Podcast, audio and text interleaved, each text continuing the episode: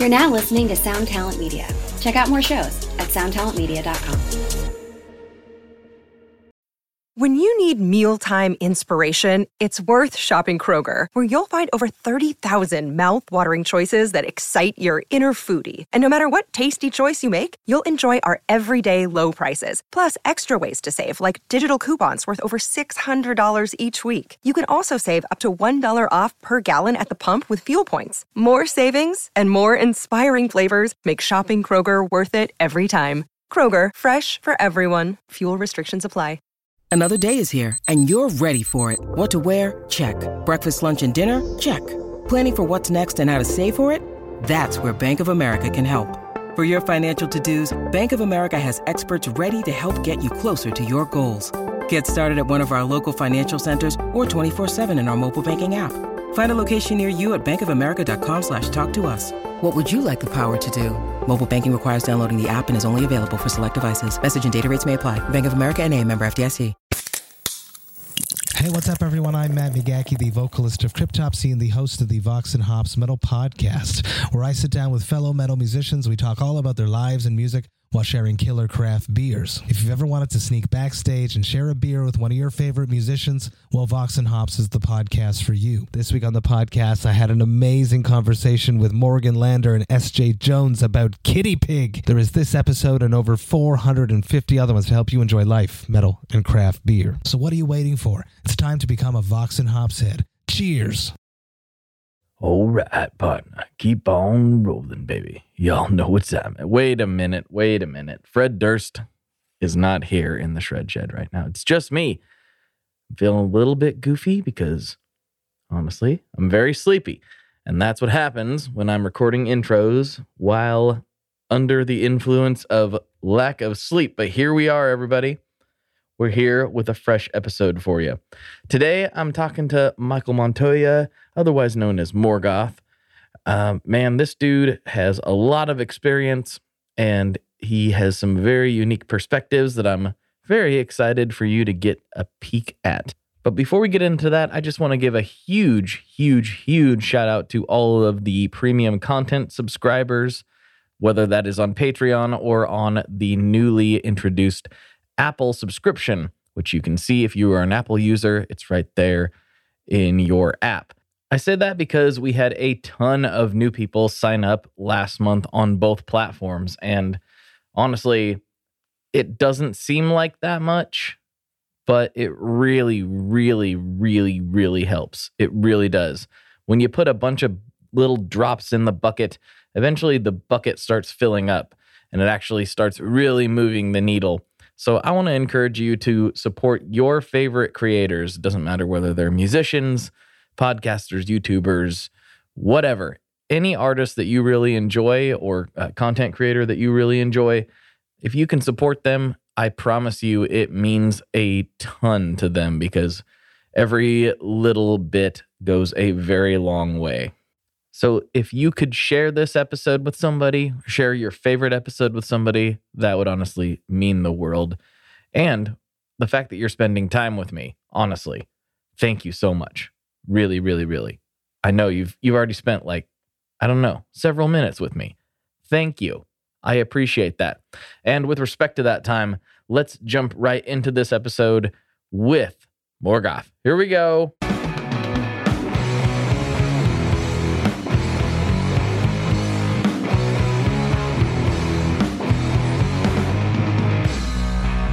Hello, everyone. Welcome back to another episode of the Tone Mob Podcast, the show about guitar stuff occasionally, sometimes. I'm your host, Blake Weiland. With me today, I have Michael Montoya, otherwise known as Morgoth Beats. What's going on, dude?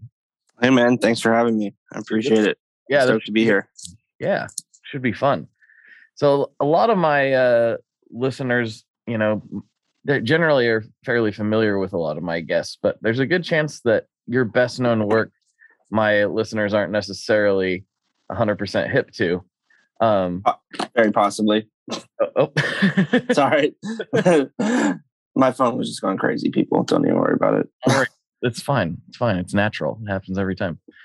Um, but yeah, I know you you played in Winds of Plague. You've done a lot of that stuff, but you also, you know, segued into the hip hop world, which I always find pretty fascinating from you know a rock or metal guy going into that. It seems counterintuitive, but it happens more and more every day. It seems so. I don't know. Let's start. Uh, let's start at day one. When did you start getting into music, and how did it lead you to where you are today? Um, awesome. Yeah. So, uh, my dad uh, plays guitar. My mom like sings and stuff, and they they had bands growing up. You know, they were more like blues rock kind of bands. So, uh, yeah, I just grew up, you know, with guitars around and started playing when I was like 11, 12, something like that. And I took piano classes before that. Um, and yeah, I just I was really into uh, you know, I luckily because my parents, you know, I, I heard like Sabbath when I was really young and like I heard all kinds of different music from my parents who had pretty eclectic taste in music. So uh and I hung out with a lot of I grew up in like the for the beginning of my my childhood, I grew up in like Northern County, San Diego. So I grew up with a lot of older friends who were like skateboarders, you know, and that kind of culture is infused with like punk and metal and hardcore and you know uh, hip hop too. So a lot of old skate videos and stuff I used to watch. You know, I got a lot of my uh, my music taste early as a kid from from that, where I'd hear like you know Slayer and um, I'd hear the Ramones and Black Flag, but I'd also hear a lot of those old skate videos had like instrumentals of hip hop, which I never really heard before. I'd only heard because hearing like a beat without the vocals on it is a, just a different thing. Yeah. So that's kind of where my taste for production, like hip hop production, came from. Uh, but yeah, all my early bands were like punk bands, like and metal and hardcore bands. And then, you know, obviously I, I play my band now, Winds of Plague. Um, still do that. We're still a band. And uh, yeah, so basically that's like the early gist of the early part was just you know playing in heavier bands with my friends and then um, i started producing hip hop stuff because a lot of my a few of my friends from after i lived in san diego i moved to this small town in northern new mexico called taos which is where most of my family's from is from like northern new mexico and like like the native reservations up there. Uh, so a lot of my friends who were there were uh, hip hop producers, so I would play guitar on some of their beats and stuff like that, and moved to LA. And then the early part of the 2010s, hip hop started kind of turning more towards like an alternative direction. So luckily, because I was around a lot of friends who uh, were also into that kind of music, I was able just to after making you know playing guitar and a handful of beats, I was just kind of like, oh, I could do this because I had already been engineering and producing hardcore and like metalcore bands and stuff like that. And my band symphonic, so you know we do a lot of keyboards and orchestration and stuff like that. So really, the difference was just changing the drum sounds, and you know that's uh, basically how I learned how to do it and kind of came up with my own sound for it. And luckily for me, you know, a lot of the artists I started working with early on that ended up being the wave of what is like mainstream music now. So I was able just to kind of ride the wave with uh, a lot of those early SoundCloud artists like Bones and Omen 13, you know, uh, a lot of that kind of stuff. Mm-hmm. So yeah, basically that's that's the gist was so I was doing hip and then, you know, when the hip hop stuff started going really well, like, you know, like Bones, for instance, is a huge artist a very influential, huge artist who's like a metalcore kid, basically who started making hip hop, um, sim, you know, similar to me. Uh, that I was just kind of like, oh, I should probably take this seriously because you know these songs get like millions of views and stuff like that, and this metalcore band I'm producing gets like a couple hundred thousand views, so maybe maybe uh, on a good day. So, uh, yeah, it was just kind of uh, one of those obvious things that I felt like you know just I didn't necessarily grow up being like oh, I want to be, you know, like Jay Dilla or like Dr. Dre or something like that. But, uh, you know, sometimes you got to just be smart with the cards you're dealt and just totally. like move where the wind takes you. Mm-hmm. The winds of plague, where they take exactly. funny, funny guy. central over here. That's what it is. you know, it's really so. What did you see like Bones and the other artists that you started working with, did you see that coming? Were you like, I think this is the next thing, or did you just happen to be a part of it?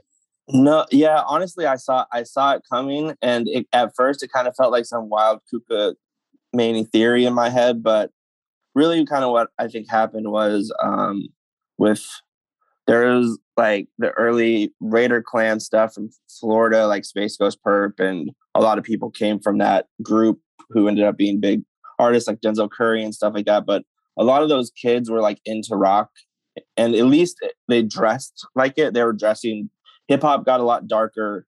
So if you remember, if you think of, it seems obvious now, but then hip hop and alternative music were not like merged very much, other than some underground artists here and there, like Atmosphere and stuff like that. Which I was really into that kind of stuff. But um, what happened, I think, was a lot of rappers and uh, hip hop culture started dressing more like rock, and then naturally, if you look at like music history um, what kind of follows that is their in music becomes more influenced from rock.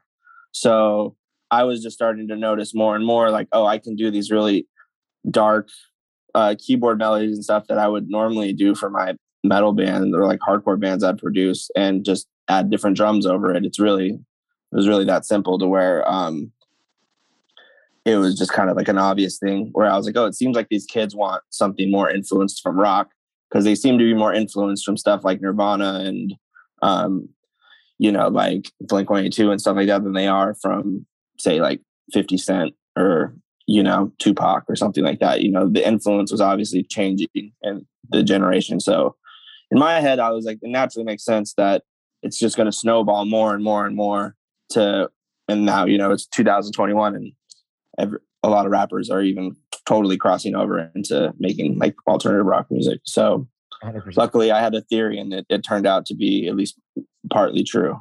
Yeah, 100%. You, you're seeing people that, so I, I also had, uh, I don't know if you saw, I had Nedarb on the show too. Um, yeah. And so, you know, kind of, yeah, dude, so cool. Um, and you're, you know, kind of the second guy in that category that I'm talking to in, in my mind, you know, because I'm not a part of the hip hop scene at all. Well, I guess I played on one record like recent, like semi, but it was it was a new thing, you know, it was a new exploration for me. But when I did that, I I experienced the same things that you. I'm like, oh, this isn't structurally all that different. It really yeah. Is. It's just the sound choices that you make, like the way the drum sounds, how much you really care about them sounding real or not. Like mm-hmm. those are kind of the things that make a genre. There's a lot of music. Like I write 808 lines the exact same way I write breakdowns. You know, it's literally the same mentality, like rhythmically. It's just like the sound that's being used, it's different. Mm-hmm. You know, what's so crazy, and, and I, I really, this is a big thing that a reoccurring theme on this show because I got stuck in this rut for a long time of just, I love gear. I, I'm a gear nerd. I love pedals and stuff. But I, and I had all this stuff and I was just kind of noodling by myself. And there's nothing wrong with that but then I started just recording myself noodling by myself and actually doing mm. something with it, you know, and it it's something that I've wanted to push the audience that listens to this show because I know they're all gear nerds too. That's primarily how they got here in the first place, is because they heard about yeah. You know, Josh from JHS Pedals coming on the show and they want to hear about pedals, which I totally understand. But I want people to really focus on doing things with the pedals. Beyond yeah. you know you know there's nothing wrong with just playing for your own enjoyment. That's what uh, most of us spend most of our time doing. But you know throw a mic up you know yeah. and just see what happens. You you never know where it could lead. Yeah totally. I definitely think there's a, a difference even especially from touring a lot. I've, I've noticed there's definitely a difference between some people just want to play music and just like kind of be in a band or just like they enjoy playing it and just messing with the gear and stuff like that, but they're not really as interested in creating music versus some people, you know, are more interested in the creating music part, you know, like which it, it is a little bit there's a difference between those kind of players versus like creators, you know. Mm-hmm. And you'll you're especially on tour, you know, you'll be around it a lot because most bands don't it's usually not 100% a like collaborative effort. A lot of times it's one or two people kind of like manning the ship and just like handling the creative process and the other dudes just play what they make. Yeah. Not every obviously not that's not the case all the time but that's a case majority of the time. Mm-hmm. have you found like there to be there as much as the the two I don't want to say two genres because like metal and hardcore are different, but the alternative scene and the hip hop scene is blending together. But are is there any clash? Is there any, you know, like I most of the clash is coming from the metal side. Like rappers and stuff really look up to, and respect like rock a lot. Mhm. Like I've I've you would be amazed at how many times I've been around like predominant like artists who as soon as I tell them I play in like a metal a decent sized metalcore band or something like that, all of a sudden their interest in wanting to hear my music or wanting to hear like production collabs I could do with them goes up. And it's been happening like that for a while. You know, like their res- their respect for rock is really high. Even if they're not the most some some are some are really knowledgeable about it. Like, you know, uh the biggest thing I've done is I produced for Juice WRLD and uh he knew every he knew a lot. He knew a lot, a lot. Like he was a scene kid, a hundred percent. Then there's some I met, you know, where they have like a, a surface level of it, but their respect for it is is really high. Mhm. And I've noticed a lot on the rock side. I think this just happens every generation. You know, it's because they're different and it's because they're coming from a different style of music where I think older people remember the difference between, you know, the early 2000s and rap being a little more like bling and like braggadocious and the style the style of dressing was different. I think they still think it's like that, but it's not really like that anymore. Now it's very much like the weird kids run the show, you Yeah. know? And I just don't think they're all the way. So when they hear something like Lil Uzi Vert or something like that, they they can't hear the nuance like in that his vocal influence is like heavily from like Paramore or something like that. You know, they're they're not hearing they're it's going over their heads or they they just don't like the music maybe i don't know but i think a lot of it is it's going over their heads. They're just not they're just incapable of separating the cultures from each other when it's really similar you know? Like i think because we should embrace the fact that this the most popular style of music now thinks that the rock kids are cool. Like you Right. don't you don't really have to go through being bullied and stuff like that for liking bands and wearing like dressing like eccentric you know now that's like those are the cool kids. And that's a that's to me that's a great thing. That's what i always wanted. Mhm. i don't you don't have to fight anymore for looking weird you know? Which when i was in high school i had to fight to have like spiky hair and stuff like that you know something.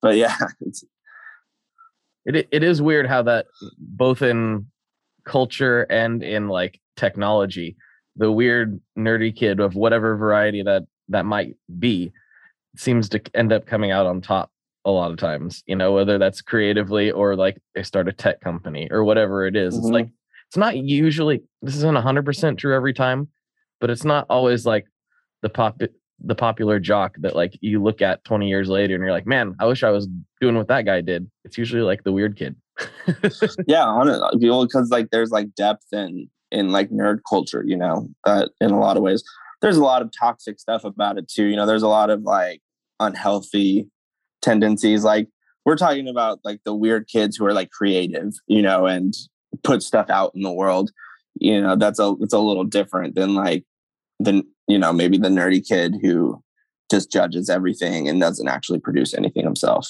right just gatekeeping the whole time know? yeah gatekeeping something that where the people who he's trying to gatekeep for have a completely different opinion and disagree with him about how insular that thing should be you know like i always laugh when i see like kids who are really gatekeepy with metal or something something like that and i've toured with like the bands and i know the dudes who like they look up to and i'm like dude your hero does not agree with you and would like tell you to chill you know? Right. you're not you're not defending them. You're you're totally mis uh misrepresenting like what their opinion is and furthermore like the gatekeeping stuff is really weird and i say this as somebody who did this as a teenager so like yeah same. honestly i was a little i was really into punk and stuff so i i had a little bit more of a snotty opinion when i was a teenager too it's natural yeah and it's and it's the most ridiculous thing because at the end of the day pretty much every single artist no matter who you're talking about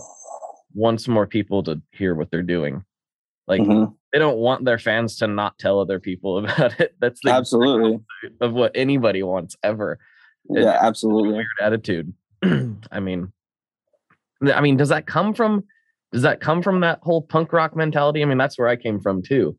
Is it that whole like you don't want to get too big and, and sell out or I don't know where that comes from. It's so strange. I think it's just a misunderstanding and misrepresentation that a group of fans had versus what the reality of the music actually is. You know, like it's not actually gatekeeping music, and no one who was involved in it really intended it to be who was actually creating the music.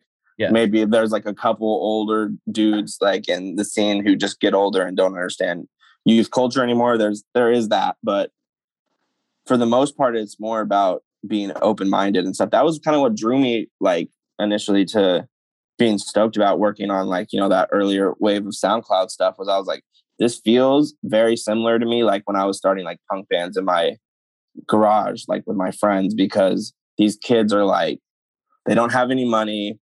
They're tat, they look crazy. You know, they're like full of tat, and they're just they have a little home studio, and they're kind of just breaking all the rules and conventions on like, okay, you have to go to a big studio, you have to use all this gear, you have to spend X amount of money, you got to go to a pro mixer, which is what I I thought too because I was like, you know, working in like metal and hardcore, like producing those kind of bands, and I went to like recording school and stuff like that, and I was like, when I started working on this uh, alternative hip hop stuff, and just saw they were like, oh no, it's cool, like you know, you make the track that's the mix. The final balance is the end of your production beat. You track vocals over that, and you know do a vo- little vocal mix, and you know you can record it. They'll record it like just on some regular SM7 or something like that. Sometimes even like an SM57 or something, and they'll be like, "Oh yeah, you just get it to sound good enough." They're like, "Oh yeah, that's cool. Let's we're putting that out like right now." Yeah. And cost them no money to make. Then they're like, all right, let's shoot the video. You know, call over dude. He'll do it for 400 bucks you know, mm-hmm. dude shoots the video, ed- edits the video, like it's just them in their grimy like scenario place they're at wherever with their friends and stuff. They make the video, comes out, gets millions of views. The whole thing cost them like six hundred dollars to make, and they netted like like you know freaking thirty fifty thousand dollars off it. You know when right. when metalcore bands, I was like, dude, we spent like twenty grand on this video that like looks cool and we spent like another 20 on this like recording and mix which sounds good. I was like but it's not hitting people the same way that this stuff is. I was like clearly like you know i was like i'm missing something here. And then you know it's it just kind of showed me that it's like oh it's not the gear. It's not sometimes you got to just whatever is the best you can do that's good enough you know at, for the moment. Mm-hmm. yeah i mean talking to Nedarb was he repeated almost that exact same thing. I was asking him what he uses, and he was like, "Man, on all of the stuff that he's most known for, like all the Lil Peep stuff, he's like ran down. He's like free plugins, you know, mm-hmm. like everything. Like everything was done with as budget as you could possibly do it. Essentially, at least in the early stages." And then even that, uh, if I die first record, I was asking him because like I think it sounds awesome, and he's like, "Yeah, it definitely does." Um, he's like, oh yeah, that's all in the in the box plugins and stuff and programmed beats. And I'm like, what? What? And then that honestly helped me kick. Like, I'm like, all right, I got to do something. I have all this stuff. I have no excuse anymore. Make some weird stuff. Do some weird things. And you know, I made made my record, and I'm really happy that I did. But hearing that exact thing, where you're like, these kids are just doing it. You know, they're just doing it. We should just yeah. do. You know, like really was yeah exactly. Anyone can learn to record themselves at least well enough. You know like i i usually tell people like look if you can learn to track yourself at least like just get a clean signal you don't have to like go to create you can just take it to someone who can mix it a little better and you know who can uh do a better job at that. But if you can at least get clean dis you know and like learn how to draw and submit like midi mapping that's really that you can learn that in a couple hours on TikTok and YouTube, you know, like pretty efficiently. So the eh, the entry level bar is is so low that um, just about anyone can do it. It's just kind of a working harder or smarter, not harder kind of thing, in my opinion. Yeah, I mean, and don't get me wrong, there is definitely like you got to hone the craft, right? You got to try things and experiment and learn and. You know, get better at songwriting. Like, but anyone, literally anyone can make sound. Yeah. So, and I know, I know, I, I know too. I'm like, I know I'm speaking from a, a position where like before I was doing, you know, working on this hip hop stuff, I was doing like band stuff where I did have to, you know, mic full drum kits and I, in, I interned and ran, was a runner at like some bigger studios like NRG and stuff like that. So I've seen it and been very hands on with it the much more detailed way, which is that's if if you're if you're at that level and you can do that, that's great. I would I would never tell someone to like no, just throw all that away, you know, just and just do it this way. Like, you know, like if you if you have the ability to do that and you have you know how to do that, that's great. That's what you should strive for. But uh you don't have to not release music because you're not there, you know? Totally. That's yeah. just more what I'm saying. No, you're 100% right because it, I was totally in my head for the longest time. And the first record that I worked on was done like full blown mic'd up, like in a good studio. And it was a lot of fun. And I want to do it again. But at the, at the same time, when I go back and listen to all these things, like, is it, is it like dramatically better than the stuff I did on my own? Like, not, mm-hmm. not really. You know? Same thing. I literally went through the same thing too. Uh, my old band, right right before I joined Winds of Plague, was uh, called Goliath. We were like a heavy beat down deathcore kind of band, and uh, you know I recorded at uh, Audiohammer with Eyal Levi, you know who does Nail the Mix yeah. um, with Joey Sturgis, and it was a great experience. You know, we made a really cool sounding record. You know, I got like Todd Jones from Nails on the record, and really we, we made a cool little EP. But like doing it and then like listening back to my demos and stuff too i was it just made me realize i was like okay i'm like i'm already there i'm like kind of there you know i can i can take a lot of workload of this kind of stuff on to myself and not be so like self-conscious about about worrying if it's like up to par because you know like Eyal is like a pro and he sounded the music came out great but uh I was like, oh, I, I think I'm like in the ballpark of this. So, you know, I, I was much more confident about releasing stuff I had done. Yeah, man. I just interviewed this guy yesterday. He's from this uh, UK band called Glitchers. I don't know if you've seen them or not, but haven't heard of them yet. You, you might have seen they they tend to go viral occasionally on Instagram and TikTok because they play on the street. And so oh. the two piece band and it, drummer and guitar and he literally sets up on the street with a megaphone and like a cheap amp and just rocks you know just mm-hmm. was insane. Stabs his guitar into the amplifier and you know into the speaker. And people are just like whoa. So they go they go viral occasionally and he was really interesting to talk to because i was listening to their latest ep and going wow this sounds really good. Like what are you using? He's like ah i don't really know what i'm doing. I'm using garageband uh, and I'm just recording this Blackstar amp I've got straight in, and I just mess with it till I think it sounds good. And I'm like, well, you nailed it. You know, yeah. like the the EP sounds really great. Like when you watch them live, it's it it sounds good, but obviously he's like yelling through a megaphone and mm-hmm.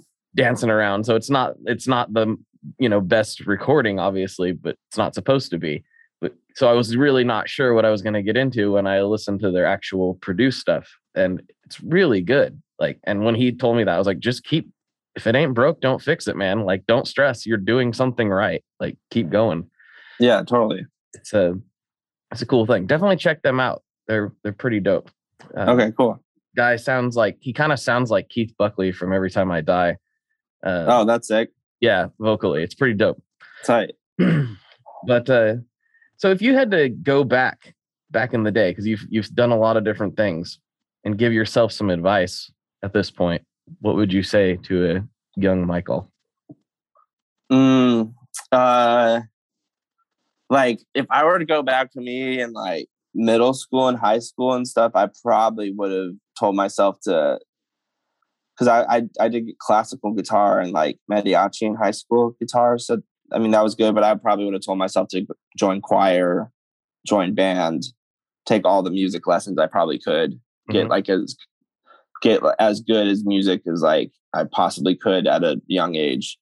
Just you know, you never know though. I could have done that, and then like I could have not taken a, the path like I, I took and not been as uh you know successful or whatever but um there's just times now where you know in songwriting sessions and stuff like that like i can sing a little bit i'm okay at piano um you know i my rhythmic sensibility is is decent but uh you know i come across you know players like i, I worked a lot on like the last issues album and stuff and uh aj from issues is was in drumline and dude's timing is like inhuman like it's like he does human quantize Mhm. you know his right hand is is like instant quantize. like you know with insanely complex rhythms that are like hard.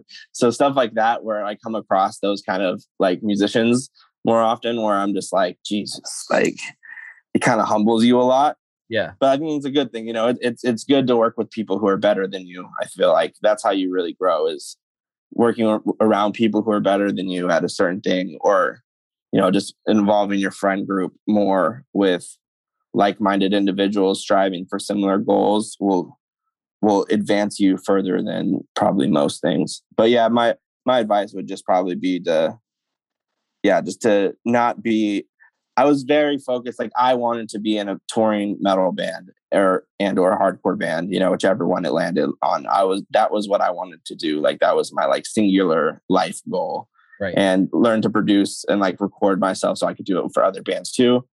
But um you know once i achieved that it was kind of like now what am i going to do and then luckily i found pr- producing for hip hop and like pop music and stuff like that so but yeah it probably also probably would started making beats more seriously like when i was younger too Right. Start looking. just just start earlier you know that was basically the gist of it just start earlier mm-hmm. That makes sense. Yeah, I mean, but you hit on a good point though. It's like if you would have done things differently, would you have ended up in that spot? And that's something I always have to remind myself because, you know, I, I started this in 2015 and it's, you know, the hub of my main thing is this podcast. And it's, you know, sometimes I'm like, man, why did I waste all that time like being a mechanic and like doing all this other stuff that I was doing? But I have to remember like I may not have ever, you know, I wouldn't have discovered podcasts if I didn't have a long commute, you know, Mhm. and you know, I would never have fell in love with the medium the way I did if I hadn't, you know, X, Y, Z. So you have to always remember that like everything leads to the next thing. So you can't necessarily sit around and be like, oh, I wasted my time because you very well could be in a completely different different position. It's you know, true it's not a So- of time necessarily, you know. Sometimes too when you, you i've met a lot of people too where the first band they've ever been in like the first musical thing they've ever done kind of blows up or like maybe they're just kind of along the ride with the band that blows up and you know their first tour is a bust and they really kind of like hit it like right off the bat. But when that shows any sign of like fading or you know they're no longer making as much money and stuff they didn't have to suffer at all. Yeah. like a lot of time those people just dip out and go do something else and then regret it later and realize like oh damn that was actually kind of cool. I don't know what i was thinking. And i've met a lot of people like that. So i'm actually kind of glad that i had to to grind a little bit and i had to like suffer doing like diy tours with my old band and stuff like in a band and uh you know really test how much i wanted to do music because uh you know it, it just per- thickened my skin for Mhm. um like how much I'm willing to put up with or how much I'm willing to go through in order to like keep this going. So that was actually a positive thing. You know, sometimes like suffering, you can come out of it stronger. Right. And it does show you like how much you really want to do it, you know, because sometimes Yeah, absolutely. you know, it's not always, you're not always getting, you know, phone calls from juice. You know, it's not how it works. Yeah. No, it's not for sure. It's still not, you know, and even when that happens, like even when you work on like a number one album, and you get like plaques and recognition and all that stuff. It's still not the tip of the iceberg. That's it's crazy. Like you, that happens, and then you're like, I still have to like keep going because it, this is not like the end all be all. It's like addicting, you know. It's like, damn, I got to do this again and again and again and again. Well, Where Though you do have to keep doing it because just because you did it once doesn't mean you're going to have success for the rest of your life. Mm-mm. No. not at all. If anything, there's more pressure put on you because now it's like people are like, people are like, oh, I like now you have people watching you, you know? yeah. Yeah. You, there's a lot more, uh, a lot more scrutiny over everything. They're just paying Yeah. attention to your every move. Yeah, exactly. Um, but yeah, it's but it's it's cool, you know. Like I like I like doing it. I love I love messing with gear, and I love messing with like the fact I just get to like make production and just play with plugins and stuff all day is is worse jobs. There are much worse jobs out there. Definitely. Which leads me directly into what my next question was going to be. Like, what does your day look like? Like an average day?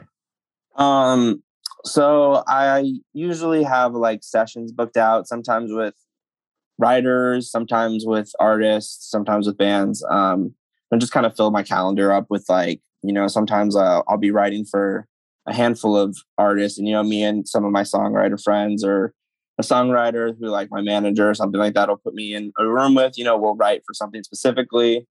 Um, or I'll just make something from scratch. Luckily now that really, really glad that I did all those years of producing bands and stuff like and because now that you know rock is back in with ma- in the mainstream again, uh, my skills like programming drums to make them sound real and you know getting uh tracking guitar as well just that sort of stuff you know now really play the hand in it. And then now the fact that it's that fused with production elements you know luckily i kind of did both so i can kind of throw both together and i can i can just kind of make a track and then just shoot it out to a bunch of different people and just see where it lands mm-hmm. so i'll do that sometimes i will spend like a day or two where I just make like guitar riffs and keyboard ideas without drums or bass. Mm-hmm. And I'll send that to other producers to make their drums and bass on. A lot of times it'll be with like producers who I'm, I'm friends with and or who are working with an artist who I want to work with, but I can't get to on my own because most artists have a little circle who they work with. And if you want to get into that circle, you got to go through someone in the circle. So either their engineer or their producer. And luckily, everyone wants guitar stuff now. So you know, me coming from like Winds of Plague and stuff, are I'm a I'm I'm an okay guitar player. You know, like I'm not like I'm not Tim from Polyphia. You know, but I'm he's my boy. You know, shout out. But watching that dude play guitar will make you want to put the instrument down in yeah, like firsthand. Oh, just man. even him just having a conversation with you, like noodling around. I'm just like Jesus Christ, like what the hell am I? But anyways, like I can I can write a song, so I'll send the guitar riff out to other producers to make drums and stuff on. But a lot of times recently, it's been just like sessions. You know, I just do a lot of sessions. Um, so it's, it's cool too because like I, I'm lucky like where I can produce for a diverse amount of bands. So like recently, you know, I've, I've been work. I started working with Story of the Year a little bit. Then another day I'll work with like a a pop singer. The other day I'll work with a rapper. You know, so um, it varies, which is what I like. I want to be. I want to have like a Rick Rubin like kind of schedule where it's just genre fluid. Yeah, I think that's that's how you keep it interesting, right? You know, yeah, challenge yourself. You know, it's like okay, like you know, after a while, you know, if you spent like forty years producing, you know, metalcore bands, it's like I you'd probably get to a point where you're like, I don't want to hear another breakdown ever again. You know, like yeah. dude, yeah, totally. But uh, we're, we're, it's it's fun too though because when you do uh different stuff, um, you can apply some stuff to you know you stuff carries over. You know, things I'll learn and with doing heavier bands. Now I could be like, oh, I could put a I can sneak a breakdown into like a pop song, you know, sometimes and do that kind of stuff where because I just want the world to be more metal and as a whole. Yeah. I want to live in like a metal apocalypse type of world, Let you know, where it's just the biggest band in the world is just the most brutal band and everything's so I try and just I try and sneak that in as much as I can wherever I can. I love that. so let's take a little bit of a segue into the the more gear side of things because supposedly that's what this podcast is. I'm told. I don't know if that's yeah. uh, like so, you, your guitar. I imagine you have a fair amount of guitars at this point. Do you have yeah. one? Um, man, the one I I don't know if I ever I the one change always changes for me. Uh, I have one I've been using a lot is I have uh that the I play for ESP. Yeah. Um, so I have the Sparrowhawk um, you know, Mastodon's uh, SIG. oh. and it has these really cool lace pickups in it that only like a handful of them were made with because they changed the pickup developer for some I don't know some business reason. Uh, but those lace pickups sound super sick, and it's actually a really diverse guitar. So I've been using it on like a lot of different stuff. Like it sounds great with clean stuff, sounds great with heavy stuff. So I've been using that a lot. Um, the one guitar for me, see, it's crazy. It's funny because I have like ones I want for specific things. Like I'm like I want this guitar's clean. I want this guitar's, you know, like more mid rock one. I want this guitar's like heavy, heavier side. But for the heavier, like lower stuff, I I still really like my like Stephen Carpenter. Mm-hmm. I that one just has like a really cool like twang to it that I I use a lot for at least for heavy rhythm stuff. Mm-hmm. Um, for brighter stuff, I, I have like I have a I have a telly. I like my telly for you know brighter, uh, you know more chimey stuff. I have uh, I have a uh, I have a really cool um, Takamine nylon string that I use a lot too, for more like of the even just for layering. Um, like if I play a clean lead or like a clean uh, a clean main melody part in, in a beat or a song or something. You know, I like layering a lot with the nylon because it just adds like texture to it. Uh, so a lot of my stuff is kind of like one guitar. Like I don't really think usually achieves what I want. Usually, a lot of my stuff I, I cr- create through layering mm-hmm. of multiple instruments. You know, even with like like with the Stefan, you know, I honestly kind of have been layering a lot of uh, you know fake like fake guitar under it, like like the Odin or like the Hydra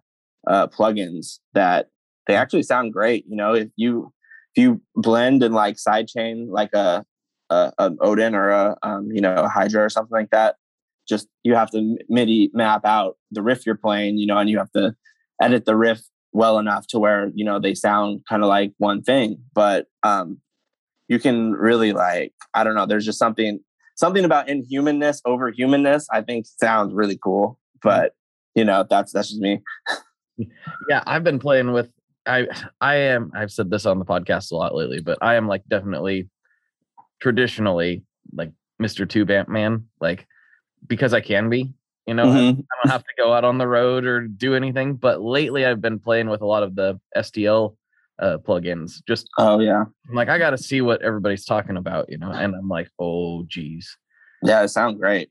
You sound really good. So now I've been trying to make a habit of when I am recording, always having a DI so I can, as well as the mic'd up stuff, so I can reamp it later. You know, just because yeah, find something cool in there that it's like, wow, I can just scroll through all these vintage orange and Hiwatt models and like scroll and like I don't yeah. all of those things. I don't have a 5150. Like, let's find out what it sounds like.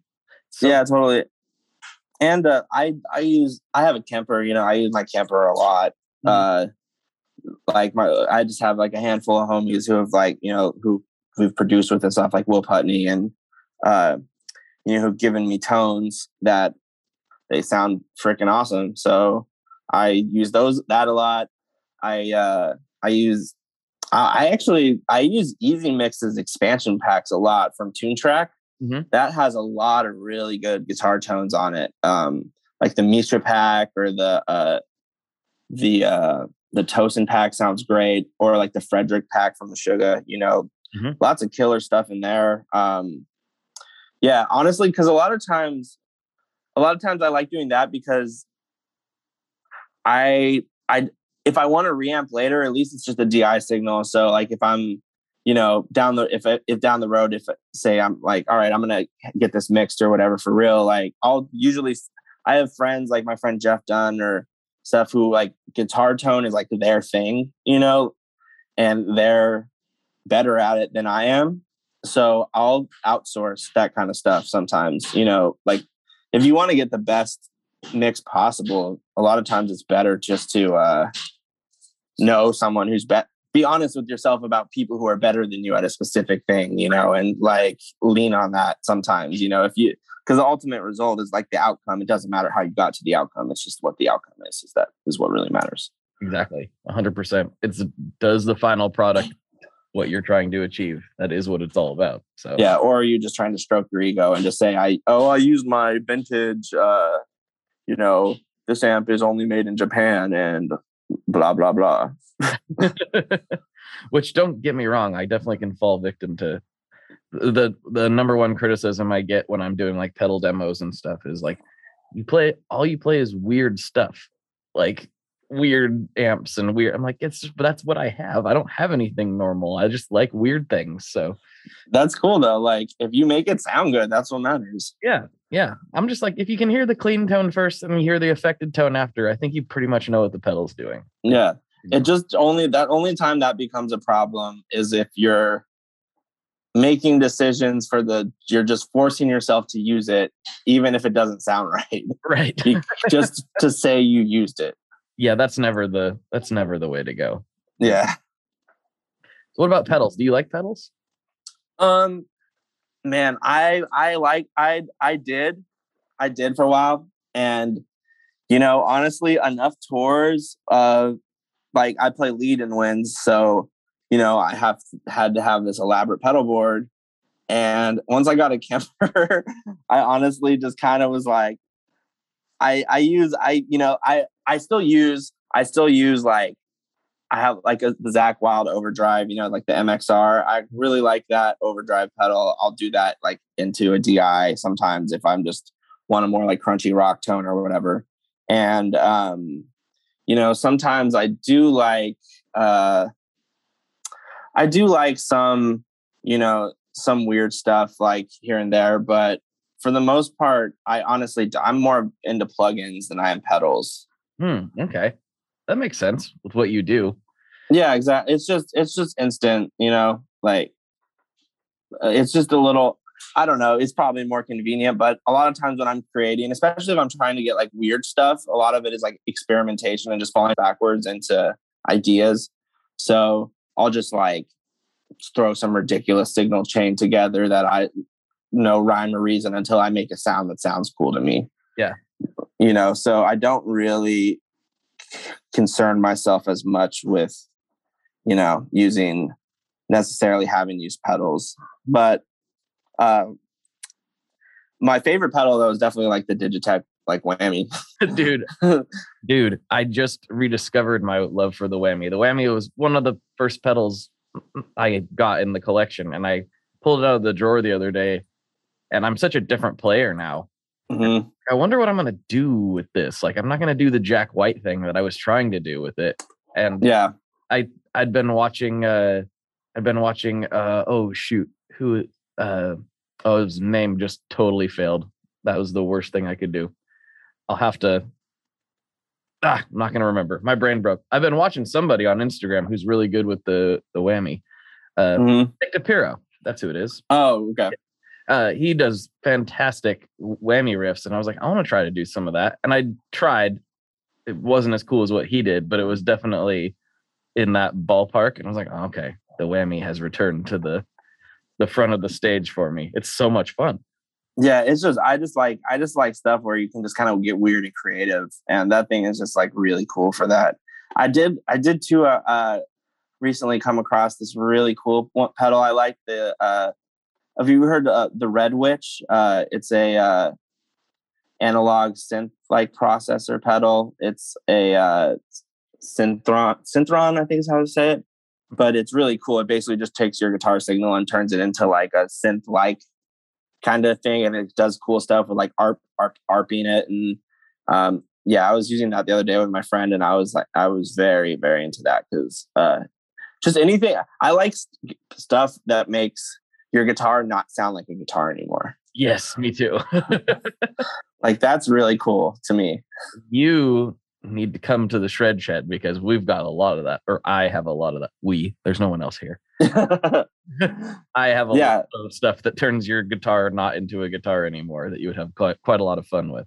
yeah see i'm super down for like i'm super down for that it's just it's just not really like my total like expertise you know Yeah. where but there's lots of plugins you know that if they were pedals i would i would you know Mhm. definitely have like i don't know if you've been uh messing with like rc20 or anything like that plugin wise lately this is really cool everyone everyone's probably just like, oh my god, it's so basic because now every producer is like into this right now. But it works great. It's a uh, it's called RC20. It's like retro color. It's basically just to make your um, whatever you're you have going into it. But for guitars, I use it a lot for that kind of like lush, clean, like Pink Floydy kind of mm-hmm. ambient tone.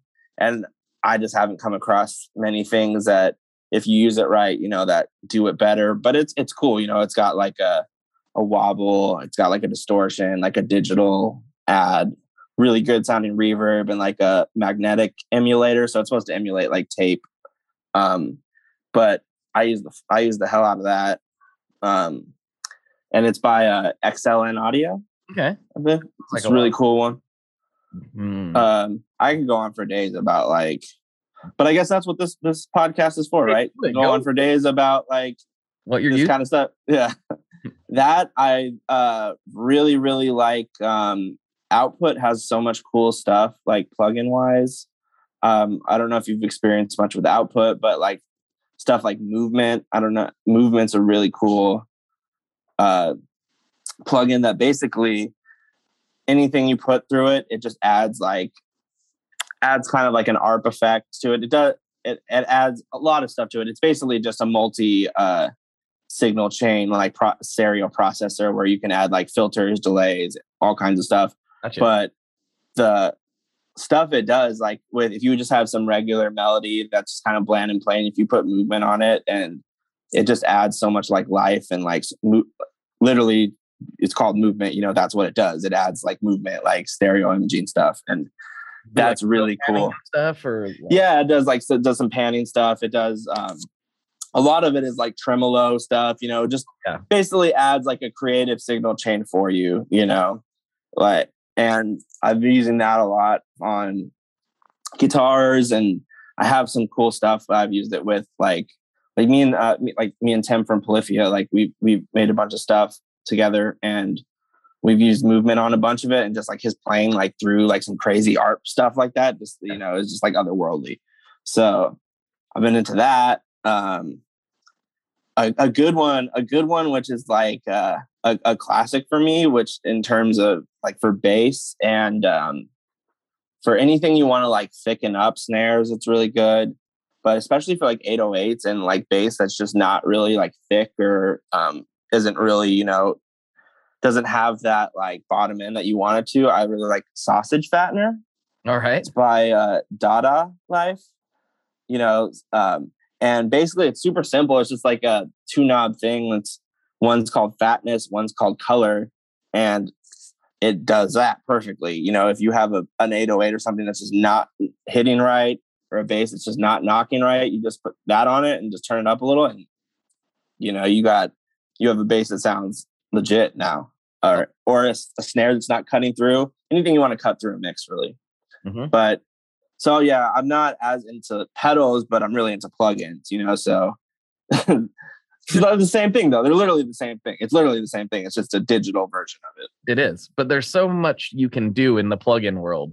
I mean, there's a lot you can do in the pedal world, especially these days. But um, you know, you're harnessing a lot more processing power you know even if you have a basic computer that you're using than mm-hmm. in most guitar pedals you know oh absolutely where dude even if the most like expensive computer you can max your ram out all that and you're still gonna you're still gonna run into that yep you know spent all so much money on my computer so much money just getting it like as fast as i can with a laptop you know and still you know even then i'm just like jesus there's just no end, there's just no no fixing this. I've never came across anybody who who's 100% satisfied with what they with their processing power honestly yeah yeah because well because everything's always you know the software and the hardware are always you know outrunning each other you know mm-hmm. the eternal struggle is is never it's never going to end it's never nope it is it is an it's a it's an internal struggle and an eternal struggle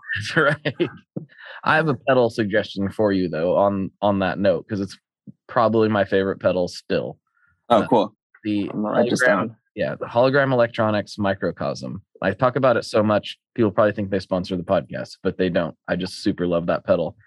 I made a whole song actually. Oh, my friend, I my friend has this. Yeah, dude, it's deep. It's deep. I made a whole song that was almost every track had that pedal on it, and it was I just ended up Oh, calling it sick. microcosm because it's awesome. It's such a good pedal. I'm gonna buy this right now. Right after we get off this thing, I'm buy this. If it- if it's available, it's been really hard to get, I think. But keep your eyes peeled. I also I know some people. Maybe we can make it happen. Uh, oh, okay, cool. Oh, so it's if it's in demand like that, then yeah, I, I, I probably should get this, right? yeah, it's so insane. Like I I don't know. I'm I'm perpetuating the problem by talking about it like this, but it's it yeah, it can do ARP stuff, it can do it, it can be it's very very complicated and it can get insanely deep. But what's beautiful about it is most pedals that have this level of of uh, complication to them are just hard kind of hard to use until you play with them for a little bit. What's so great Mhm. about this, you can just plug it in and just start messing around and instantly you're going to have some something cool come out of it even if you don't really know what it's doing it's so, Oh, cool. Yeah. And it has like a oh, it has like a glitch section. Oh, it has like a loop section. Oh, cool. Yeah. it's a looper it's a uh, it's a, a reverb it's a yeah i don't know what it is it's a microcosm it's so- Nice. it's so awesome That's You- sick. Yeah. you will love that pedal for sure all right Dope. Yeah. I love yeah. Anything like yeah, that does creative stuff like that. I, I'm into.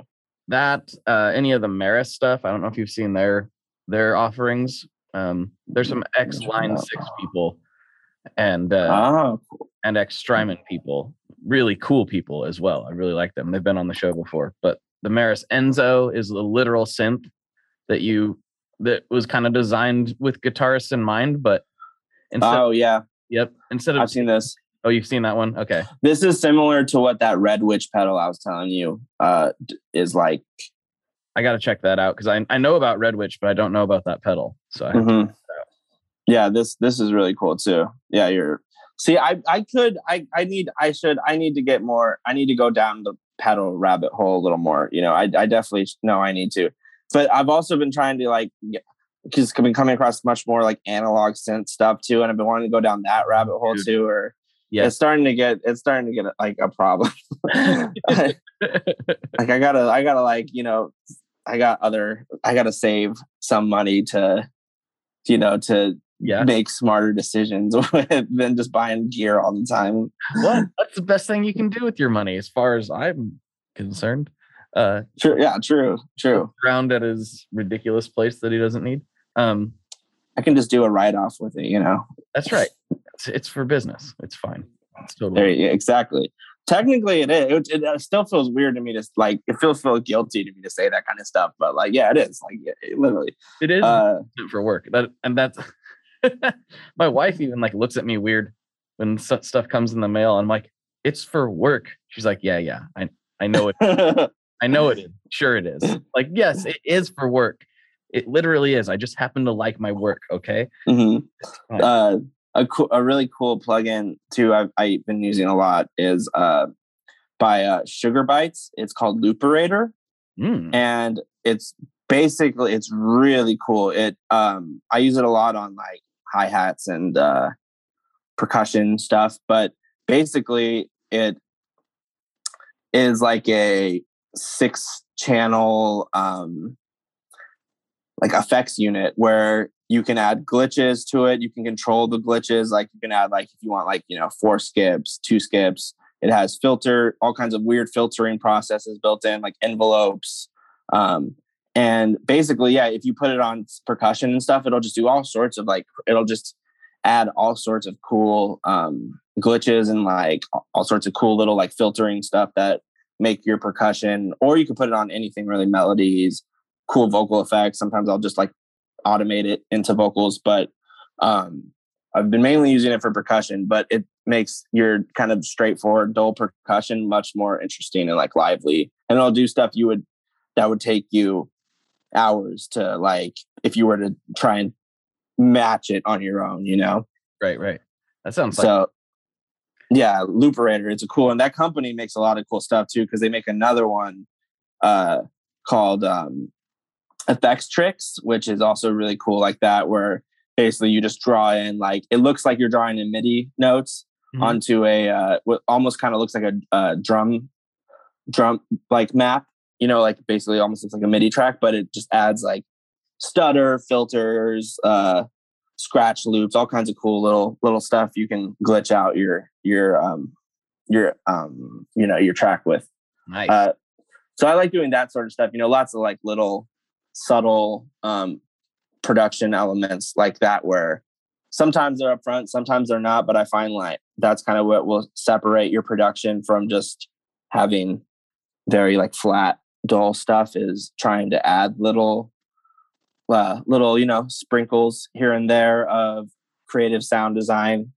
So a lot of i'm not really the kind of i'm i have a lot of friends who are like great at you know just super minimalist production without much sound design and stuff but i just think maybe because of like when Winds of Plague being a symphonic band you know and us being very over the top with that production stuff just kind of that's where my taste usually leads is towards uh subtle um subtle little you know uh, toppings of uh creative um you know sound design in there totally. so like i love like you know with like influence from like linkin park and stuff like that you know they're amazing at that kind of stuff so that's just uh i usually gravitate towards that kind of type of gears things to make my stuff sound a little bit different and just a little bit more uh interesting you know like that you might not catch uh just if you were just listening passively but you know if you were to like pay attention to it you would catch all the little like earworms and stuff like that you know yeah.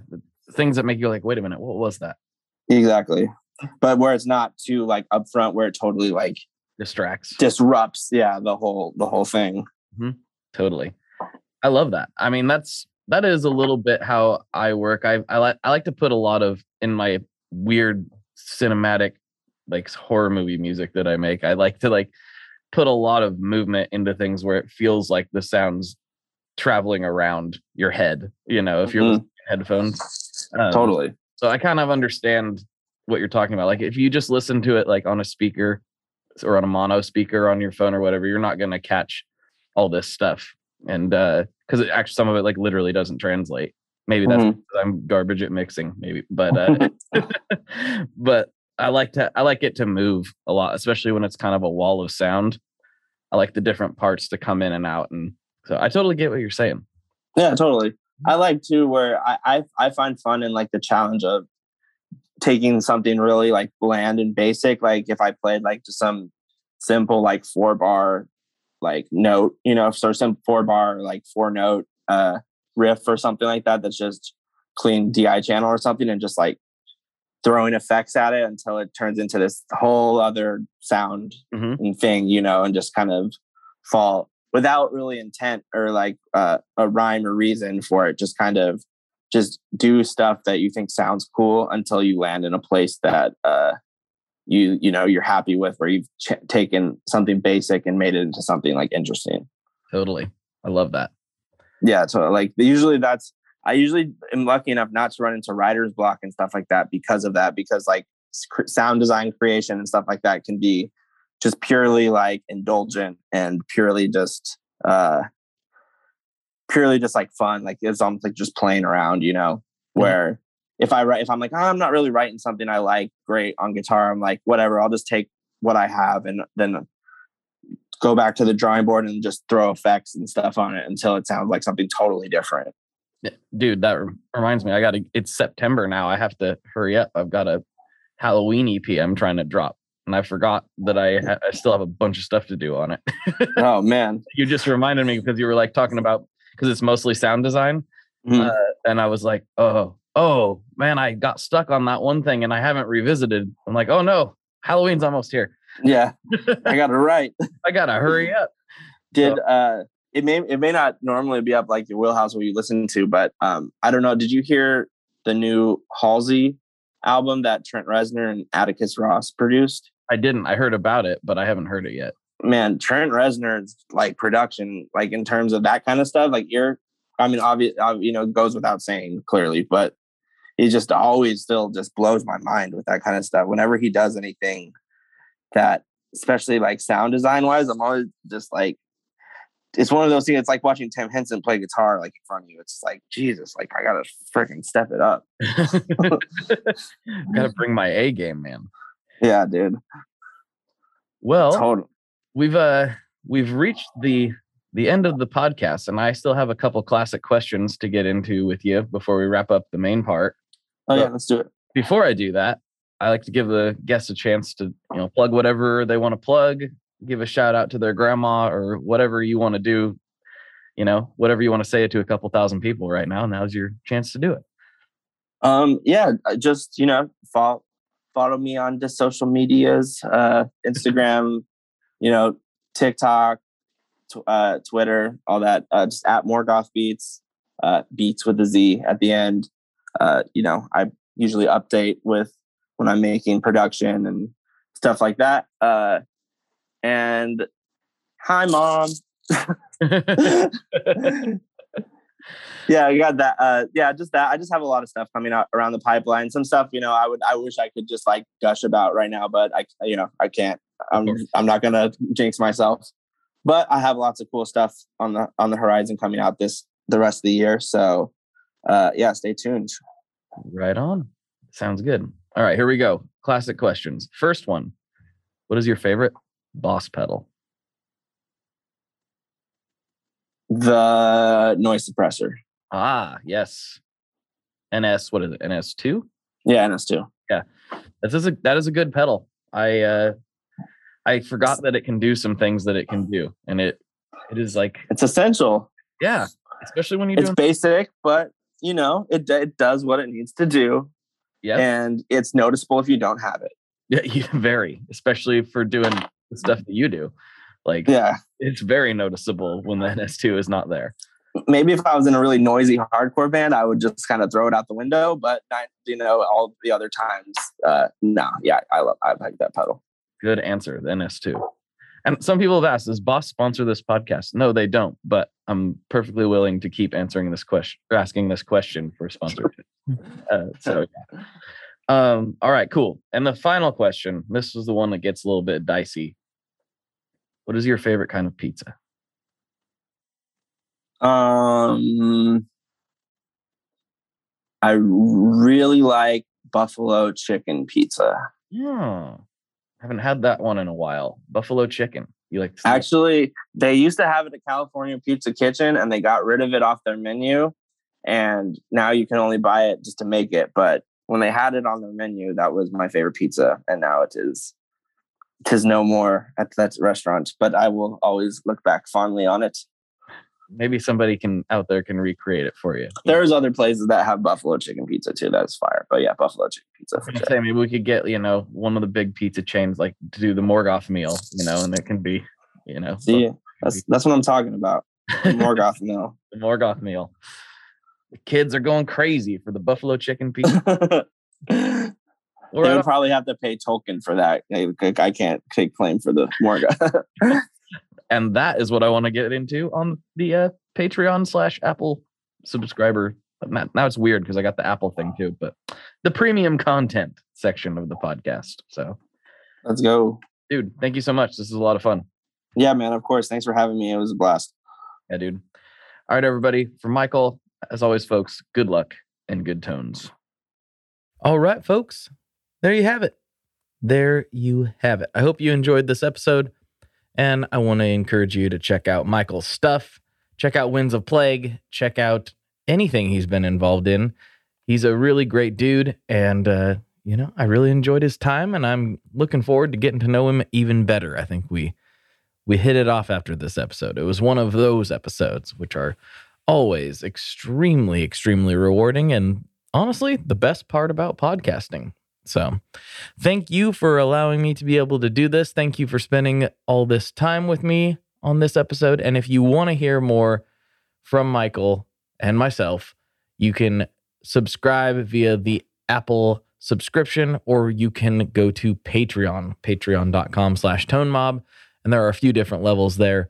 But either way, for five bucks a month, you're going to get extra episodes beamed to your ears every week. Extra bonus content, baby. And my undying love. So thank you so much for helping out.